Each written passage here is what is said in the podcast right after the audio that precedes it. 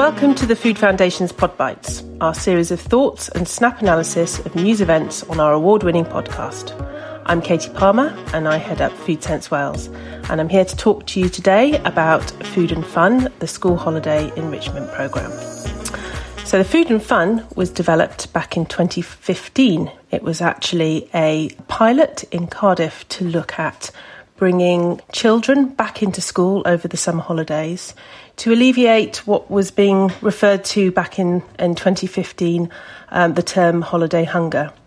It was in recognition that schools were lying empty over the holidays at the same time that children um, were struggling to access healthy meals, having opportunities to play with their friends, and to experience new things over the summer holidays, while parents were experiencing um, stress and anxiety about the financial cost and burden of school holidays and also how they were going to keep children um, occupied over the school holidays. So we developed a pilot back in 2015 under the Food Cardiff umbrella, which is a sustainable food partnership, in conjunction with Cardiff Council.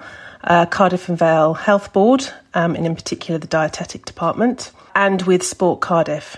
And we developed a, model of holiday provision back in 2015, um, which is now being rolled out across the whole of Wales um, in a £4.85 million annual programme.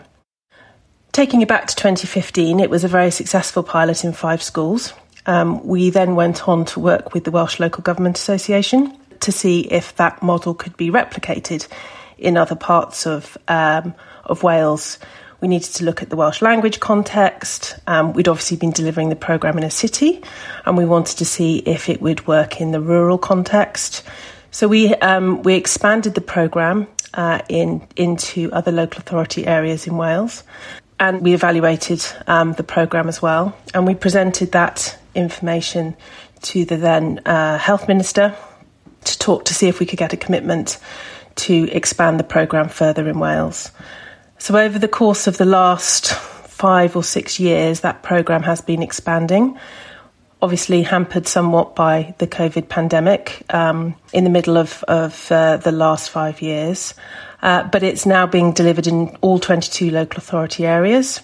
It will be delivered in around 200 um, schools. Uh, to um, there's around about 10,000 places, I think, available this year, and it is a program that uh, starts in a school, and any child within that school can attend the program.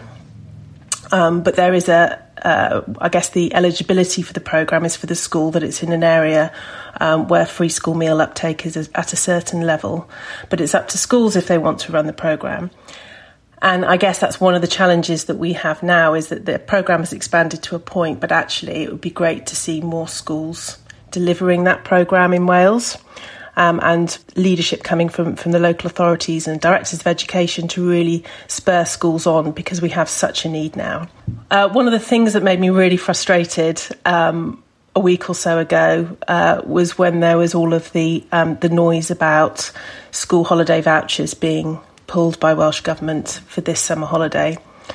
Um, and it's a really challenging situation that governments have got to, to deal with at the moment. But the reason that I was frustrated was because there was a piece on Radio 4 on the Today programme talking about how holiday vouchers have been pulled from Welsh Government, but saying how England were delivering their HAF programme. That's the Holiday Activity Fund.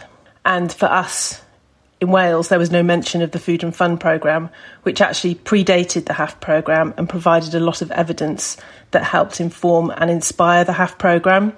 So it's great to have this opportunity today on Pod Bites to um, to just talk about food and fun, and hopefully to inspire um, more schools to take part in the scheme going forwards, but also hopefully to inspire uh, Welsh Government to continue to support the programme um, and to promote the programme. And I think one of the opportunities we have for that at the moment is that Welsh Government are developing their child poverty strategy, which is out for consultation.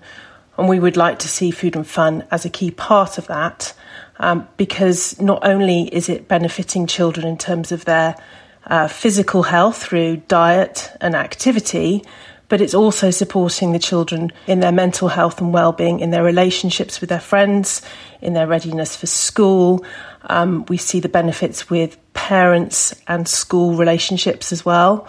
Um, so that um, parents are becoming much more involved in the school because they have opportunities to visit the school over the summer holidays and share meals.